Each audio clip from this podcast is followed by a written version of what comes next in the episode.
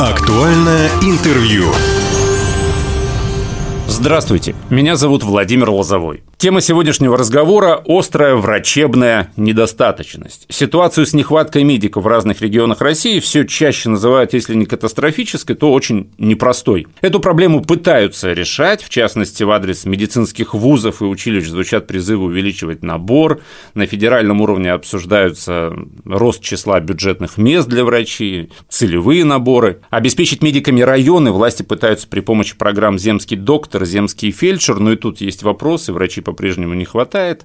Ректор Дальневосточного государственного медицинского университета сегодня в студии «Востока России» Константин Вячеславович Жмеренецкий. Здравствуйте, Константин Вячеславович. Здравствуйте. Сразу, почему в России дефицит врачей? Во-первых, в связи с тем, что подготовка специалиста врача, даже участковой службы после шести лет специалитета, лечебного дела педиатрии и других специалистов после ординатуры требует достаточных ресурсов. Проблему э, кадров медицинских всегда решали системно. Во-первых, набором на первые курсы абитуриентов из э, школ, э, профильных классов, средних образовательных организаций. И многие годы эту систему удавалось поддерживать именно притоком выпускников. В связи с тем, что в определенное время, порядка лет 10 назад, когда произошел тот демографический провал, который в 90-х годах случился в связи с известными ну, событиями изменения нашего политического устройства, формирования нового государства, кризисов достаточных, в том числе и финансовых, конечно, рождаемость была невысокая. И вот те ребята, которые родились в тот период, они как раз подступали в года начала 2000-х лет. И это привело к тому, что снизилось приток выпускников школ, и это пришло к уменьшению выпуска студентов. Это как раз и повлияло на то, что э, сложился ну, такой э, дефицит специалистов. Вторая э, причина снижения специалистов, нехватка, это достаточно напряженная работа. Это серьезная ответственность за жизнь и здоровье пациента. И это работа в условиях не только городов, но и поселков, районных центров, районов, где именно участковая служба первичного звена требовала, конечно, усилий, средств, поддержки, и не все выдерживали этот темп работы. Кто-то первое время работал, затем уходил, конечно, переходил в город. И вот эта работа на первичном звене, она, конечно, требовала специалистов. Именно там сейчас дефицит специалистов в первую очередь, ну, в целом, если говорить по отрасли.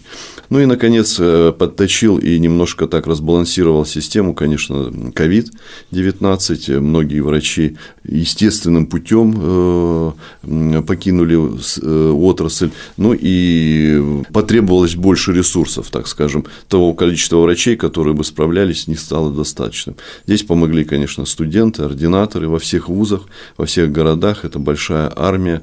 Ну, если только у нас порядка 1200 студентов-ординаторов, ну, 2020-2021 год трудилось в системе. Поэтому вот дефицит врачей, дефицит медицинских специалистов, он связан с рядом обстоятельств. Объясните нам, пожалуйста, как э, врач становится собственно, специалист, там, студент, да, а, что такое специалитет, что такое ординатура, потому что все до сих пор многие считают, что есть еще интернатура, благодаря сериалу, да, интернов да, всех да. знают, но уже, кстати, интернов нет, уважаемые радиослушатели, сейчас немножечко по-другому, вот объясните вкратце. Да, ну, во-первых, э, врачом и вообще медицинским работникам им э, не рождаются, им становятся. При анализе вот социологическим вопросом мы занимались э, одним из ведущих факторов, движущих вот, ребят стать врачом, является желание помогать желание спасать, желание лечить человека. Порядка 30% из всех вот, желающих поступать именно хотят вот, работать, хотят именно лечить. Многие э, связаны с заболеваниями родственников, которые хотят разобраться, особенно если это трагические события, уходят родственники из жизни, они хотят разобраться в причинах болезни, что такое, и они идут до вузовскую подготовку. То есть, вот эта уже среда позволяет набрать абитуриента. Дальше он, поступая на первый курс, в течение шести лет, если речь идет о лечебном деле педиатрии, и пяти лет если это стоматология и фармация, осваивает дисциплины и становится выпускником. Э, после специалитета 6 или 5 лет обучения он сдает первичную аккредитацию на право работать в системе первичной медико-санитарной помощи, то есть на участке участковым врачом, участковым э, терапевтом, участковым педиатром, стоматологом общей практики, провизором э, в аптеках. И э, у нас еще есть специальность, э, порядка 25 человек учатся, это медицинская биохимия. Это такая специальность, которая дает врачу-специалистам клинической лабораторной диагностики. И вот эти все ребята могут работать в поликлиниках, в районных центрах, участковыми терапевтами. Э, таких э, порядка около 40-45%, которые остаются именно в первичном звене. Угу. Остальные идут в ординатуру. Интернатуры нет с 2016 года, и годичная подготовка сегодня уже неприемлема. В связи с этим э, задается вопрос, насколько вот врачи, выпускники специалитета готовы работать. У нас все это отлажено, и они, по сути, с третьего курса уже на практиках, в центрах, в больницах, в хирургиях, в операционных, как студенты образуются. В симуляционном центре у нас хороший центр с разными технологиями виртуальными, которые позволяют практические навыки устраивать. Поэтому они с удовольствием идут. И пациенты, и врачи хватит хвалят ребят, которые молодые. Ну, у них задор еще, у них желание спасать, у них глаза еще горят, у них нет вот этого вот, как мы говорим, профессионального выгорания, которое есть у многих проработавших годами. Поэтому они с удовольствием идут. Остальные хотят освоить узкие специальности. Они осваиваются в ординатуре. Ординатура у нас двухгодичная, и по одной специальности сердечно-сосудистой хирургия – это трехгодичная ординатура. Дальше будет еще ранжирование ординатур. Она, по некоторым, в частности, нейрохирургия планируется 5 лет такая дроб, дробная будет ординатура. Но основные специальности – это э, два года. И после того, как он заканчивает, он проходит первичную специализированную аккредитацию – это допуск на врачевание уже в этой специальности. Угу. И дальше вступает система уже непрерывного образования, когда должен каждые пять лет э, э, подтверждать свою квалификацию по документам, по тому, что он осваивал, что он проходил курсы, стажировки, э, наработки, трудовой стаж идет у него и работает, угу. работает, работает. Поэтому такая вот линейка подготовки специалистов, она выверенная, выстроена и эффективно работает. Ординатура платная? Ординатура э, выделяется бюджетное финансирование, контрольные цифры приема. В прошлом году у нас было 180 мест. Столько же мы примерно ждем в этом году, поскольку несколько будет увеличен набор ну, в связи с потребностью в кадровых вопросах. И набор будет около порядка 180 ординаторов.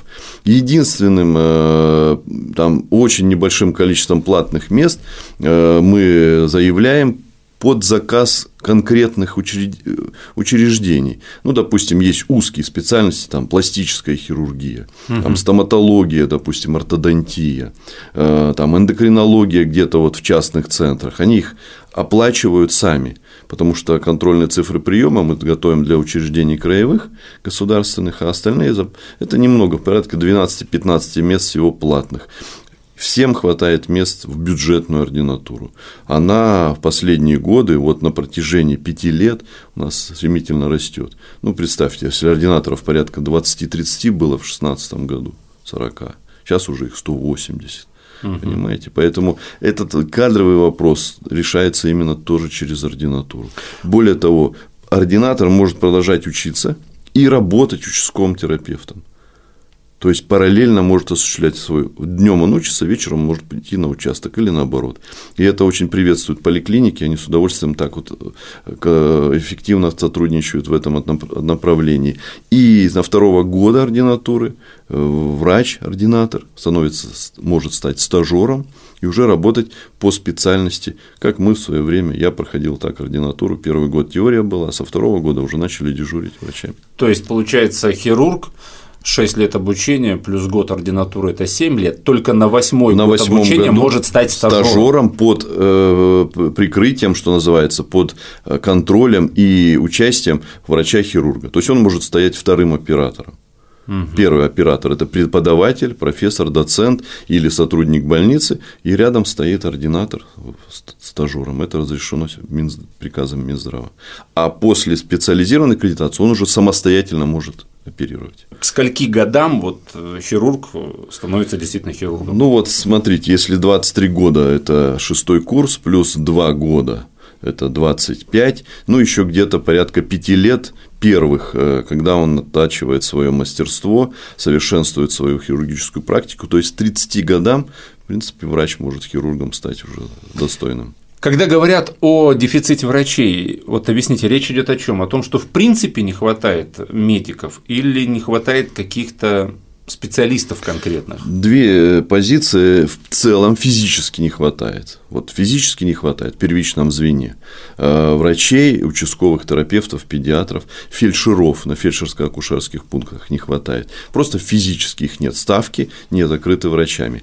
Э, и вторая ситуация – это так называемый дисбаланс кадровый, когда в одной отрасли их профицит, то есть их достаточно, допустим, урологов, достаточно, а, некоторых других специалистов, а у хирургов, допустим, недостаточно. Недавно я был на премию одного хирурга, разговорились, а он в возрасте, мужчина, и он сказал, что а вот я, например, уйду, кто будет оперировать? Я говорю, а в чем проблема? Ну, есть медуниверситет. И он говорит, ну, есть медуниверситет, но у меня вопрос один. Кто будет оперировать? Потому что мы еще старая школа а, готовы, мы оперируем, мы работаем, мы не боимся, мы берем ответственность.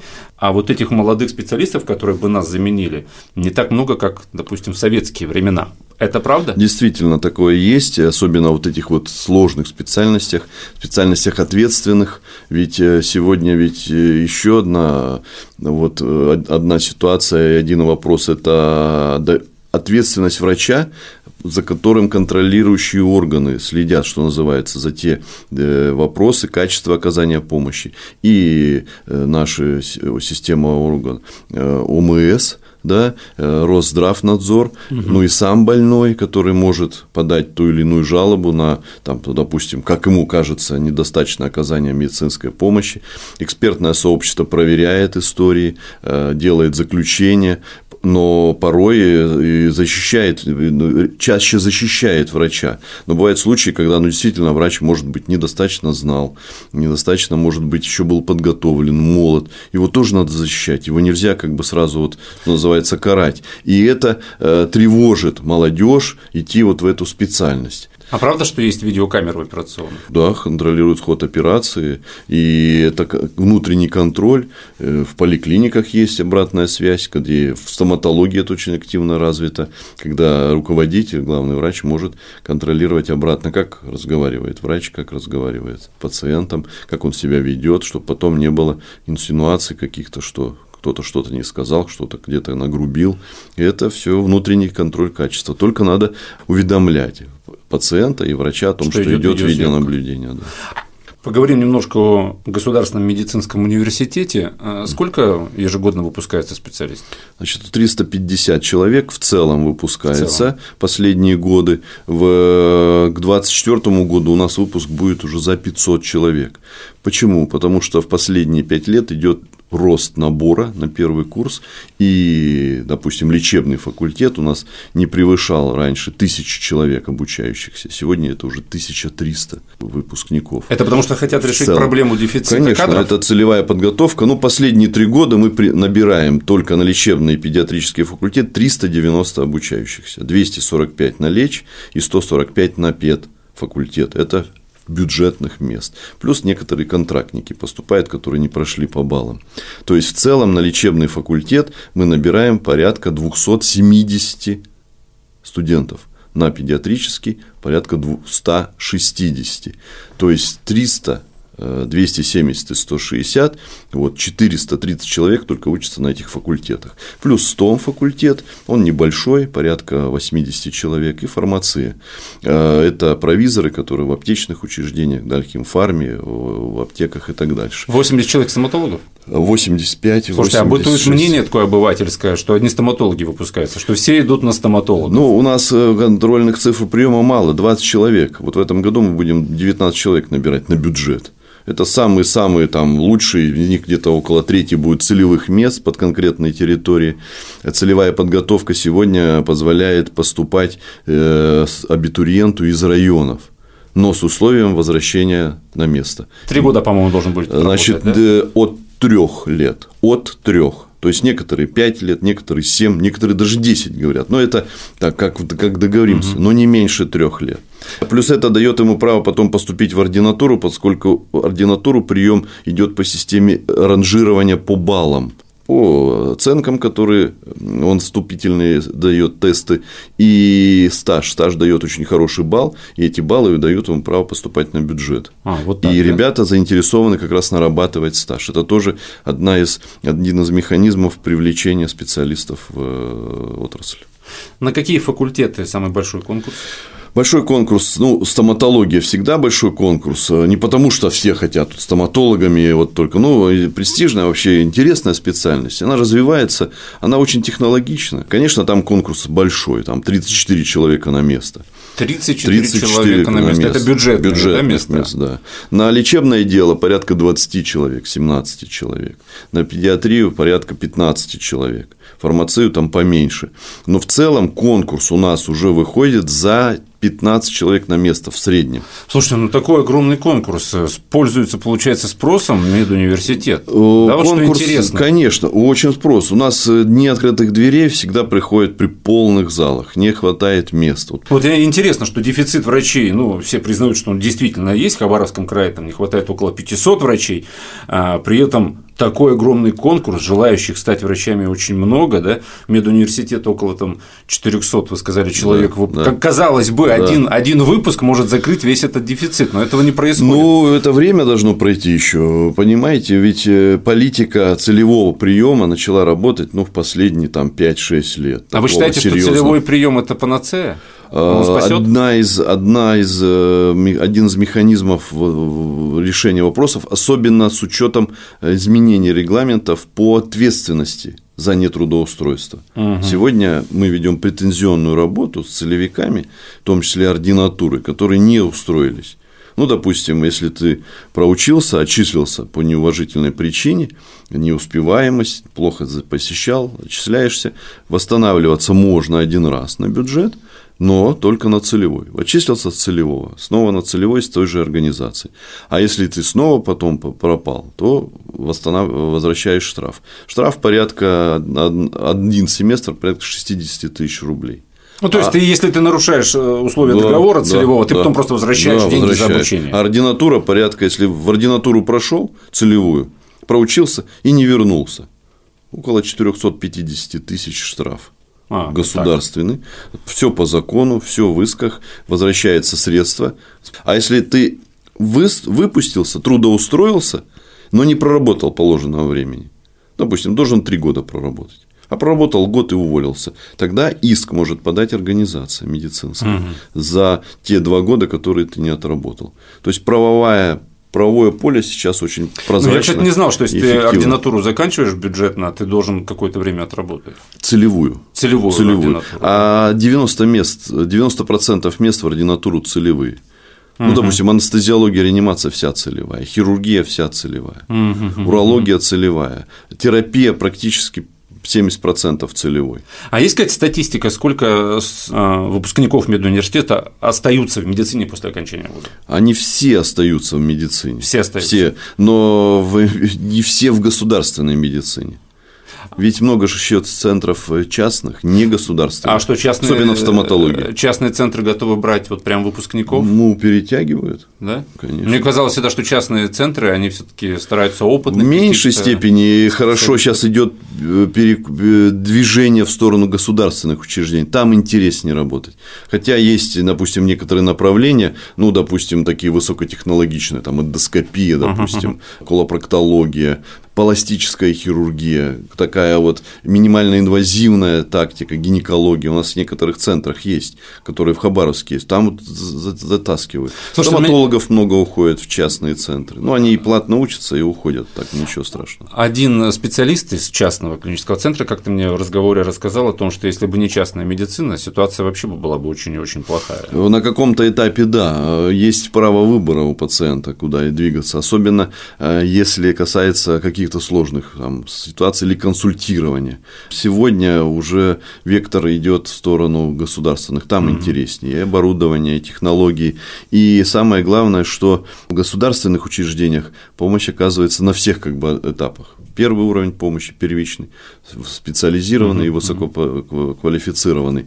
А в частных не всегда. Они бывают, бывают интересные случаи. Несложные, ну, такие, которые можно проконсультировать, получить средства и отпустить пациента. А сложные случаи, ну, не все берут сейчас. Но в частной же клинике там э, работать комфортнее, то есть прием не 15 минут у тебя. Там а попроще, час. там и финансовая как бы дисциплина и возможности, те же самые закупки, те же самые э, Э, расходование средств проще идет, чем в бюджетной системе. Но с точки зрения карьерного роста госучреждения конечно, лучше. Конечно, конечно. А сколько студентов, э, вернемся к университету, угу. сколько студентов бросают учебу? Есть вообще такое, когда понимают, что вот работа врача им не подходит? Ну, в целом мы э, теряем на всех этапах обучения порядка 15% студентов. Это в целом они теряются, но они восстанавливаются на разных этапах. Единицы к вопросу не возвращаются в медицине, такого практически нет. Раньше побольше было.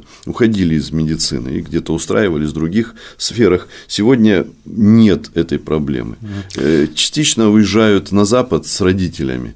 Порядка с каждого выпуска около пяти человек мы теряем э, из-за того, что они уезжают на Запад какое-то количество бюджетных мест да, существует. Вот... 456 э, бюджетных мест на всех университет, плюс 45 на среднее профессиональное образование. Угу. То есть всего мы набираем порядка 500 Сколько целевиков человек. из этих 450 бюджетных мест? Э, целевиков по лечебному делу 70%. 70%. То есть 245-70%. Увеличилось количество целевого набора. Да, да, И бюджетных мест в принципе стало Бюджетных больше. мест больше, 245-145 на лечпед лет 20 на стом, 25 на фарм.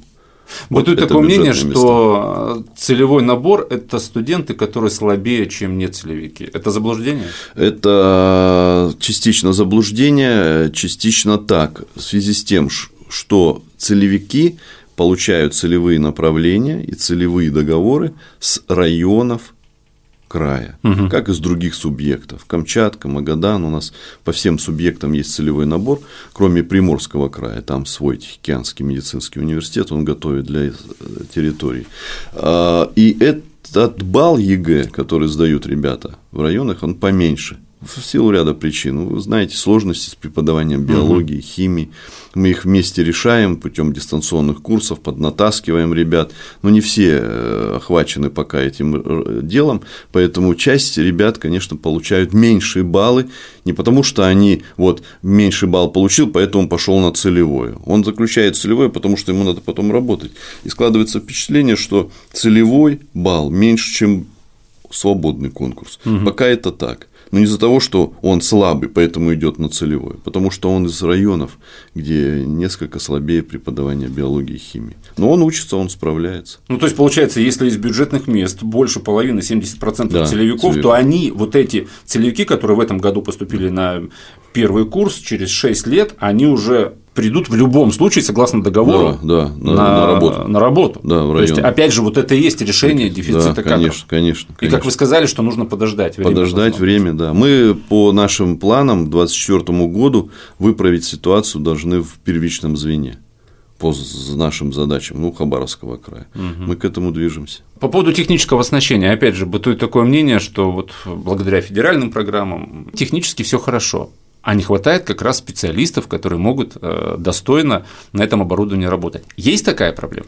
Проблема имела место, когда отставала, допустим, подготовка, а вот оборудование. Оборудование хорошее ставилось, и пришлось как бы что в рабочем порядке с колес наверстывать э, вот, э, подготовку специалистов. Сегодня уже не так. Сегодня все врачи, которые, особенно в ординатуре, они осваивают свои практические навыки, и мы анкетируем, мы получаем обратную связь с ординаторами, удовлетворены подготовкой.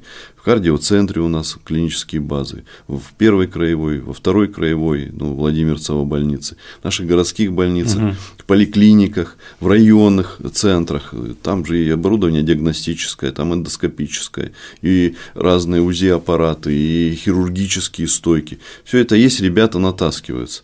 Поэтому сегодня проблем подготовкой нет. Угу. Что-то можно наверстывать и что-то осваивать в симуляционном центре, это у нас активно все проходит.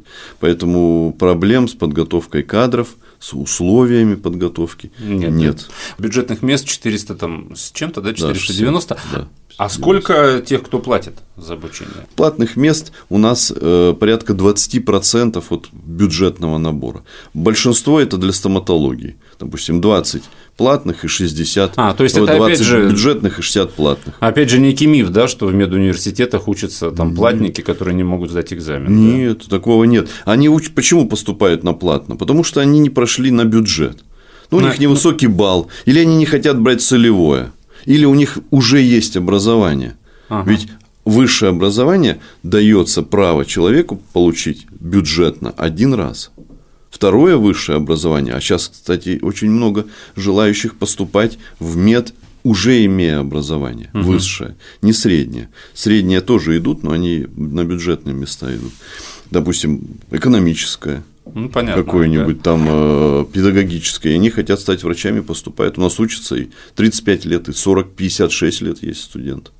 Какие профессии в медицине будут востребованы, если так поразмышлять? Вот к чему стоит готовиться врачам, абитуриентам? В как вы думаете? Профессии и к специальности, наверное, да, больше? Да, вот. да, да. Специальности, да, да. конечно, это внутренние болезни, и блок именно этих специалистов. Терапия как всеобъемлющая специальность, и ее как бы подразделы. Кардиология, пульмонология сегодня очень востребована, инфекционные болезни. Это тоже ковид нас научил, и много хотят ребят заниматься в этой направлении. Фтизиатрия – Проблема туберкулеза остро пока стоит у нас на Дальнем Востоке и в крае. Мы ее решаем, строится объект специальный под больницу и так дальше. Э, хирургических направлений, особенно общая хирургия, полостная, ну такая классическая хирургия, и плюс э, высокотехнологичная, минимально инвазивная, эндоскопическая, лапароскопическая хирургия. И очень интересная будет востребованность именно акушерство гинекология особенно в системе репродуктивного угу. ЭКО, э, устранение проблем, мешающих э, иметь ребенка женщине, разные там э, аномалии, заболевания женских органов, это все идет. Ну и онкология Онкология угу. вот, востребована и пользуется интересом у специалистов, и ребята пойдут на эти специальности. Немножко о земском э, докторе, земском фельдшере, об этих программах. Я ну, общался со многими, в том числе и врачами, все говорят, что там миллион рублей, два миллиона рублей, но это не те деньги, ради которых там молодой студент поедет куда-то там, не знаю, в глубинку, да, что необходимо как-то по-другому мотивировать студентов. Как вы думаете, чем их можно мотивировать? Может быть, той же самой бюджетной ординатурой? Социальный лифт э, молодого специалиста. Ну, то есть, как месте. у военных, да?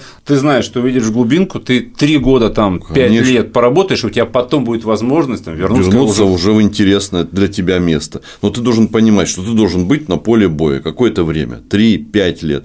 Вот это должно быть. Плюс должно быть под э, стимулирование э, именно такое вот э, моральное, то есть возможность проезда, допустим, на Запад, как раньше было пролета, угу. какие-то субсидированные вещи должны быть. Ну, и еще раз повторюсь, это, конечно, связь с внешним миром, наличие э, садика, наличие школы, наличие каких-то ну, мест э, быта, проведения. Ну, работать, работать, ну, тогда же надо отдыхать человеку где-то провести свое время. А если там все некомфортно, неясно, дорог нет, связь э, через раз, конечно, туда не поедет молодой человек. Он поедет, там, отработает время, но и потом с удовольствием убежит. Надо угу. закреплять именно на местах разными. Не все сред... финансами можно решить. Поэтому нужно программу «Земский доктор» и «Земский фельдшер» продолжать, и это продолжается, и увеличивать, возможно, эти выплаты, плюс выплаты от местных э, властей. Так вот, допустим, в Верхнебуринском районе глава администрации очень хорошо стимулирует специалистов и других местах, но, наверное, увеличивать. Ну, вот, допустим, в Амурской области там увеличат до 5, по-моему, миллионов выплаты в России, как вы считаете, вот в Америке однозначно врач – это не средний класс, это чуть выше. В России сейчас врач – это, средний. достойный, достойный средний класс. Я к деньгам веду разговор. Угу. А нынешний уровень заработной платы врачей? Хорошие врачи получают заработную плату.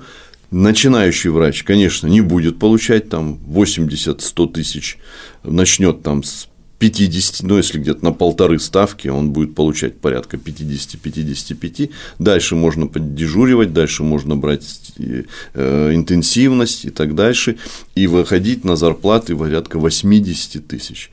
Другие специалисты за 100 тысяч получают. Есть специалисты, получающие 200 и 300 тысяч. Судя по тому, что я сегодня услышал от вас, э, проблема дефицита врачей, она решаема, работа ведется, в частности. Решаема и решается, и будет решаться. Уже решается, конечно, опять же, за счет конечно, увеличения бюджетных конечно, мест, конечно. за счет целевого набора. За счет закрепления, распределения, расстановки, планомерной политики, устранения дисбаланса. Еще раз повторюсь, что дефицит есть понятие физический дефицит, а есть угу. дисбаланс кадровый. Первичное звено есть недостаток врачей физически, это есть. Но мы его устраним, и поэтапно, поэтапно будет вопрос налажен. Сегодня у нас в студии был ректор Дальневосточного государственного медицинского университета Константин Вячеславович Жемеренецкий. Спасибо, что пришли. Спасибо. Всем самого хорошего. Актуальное интервью.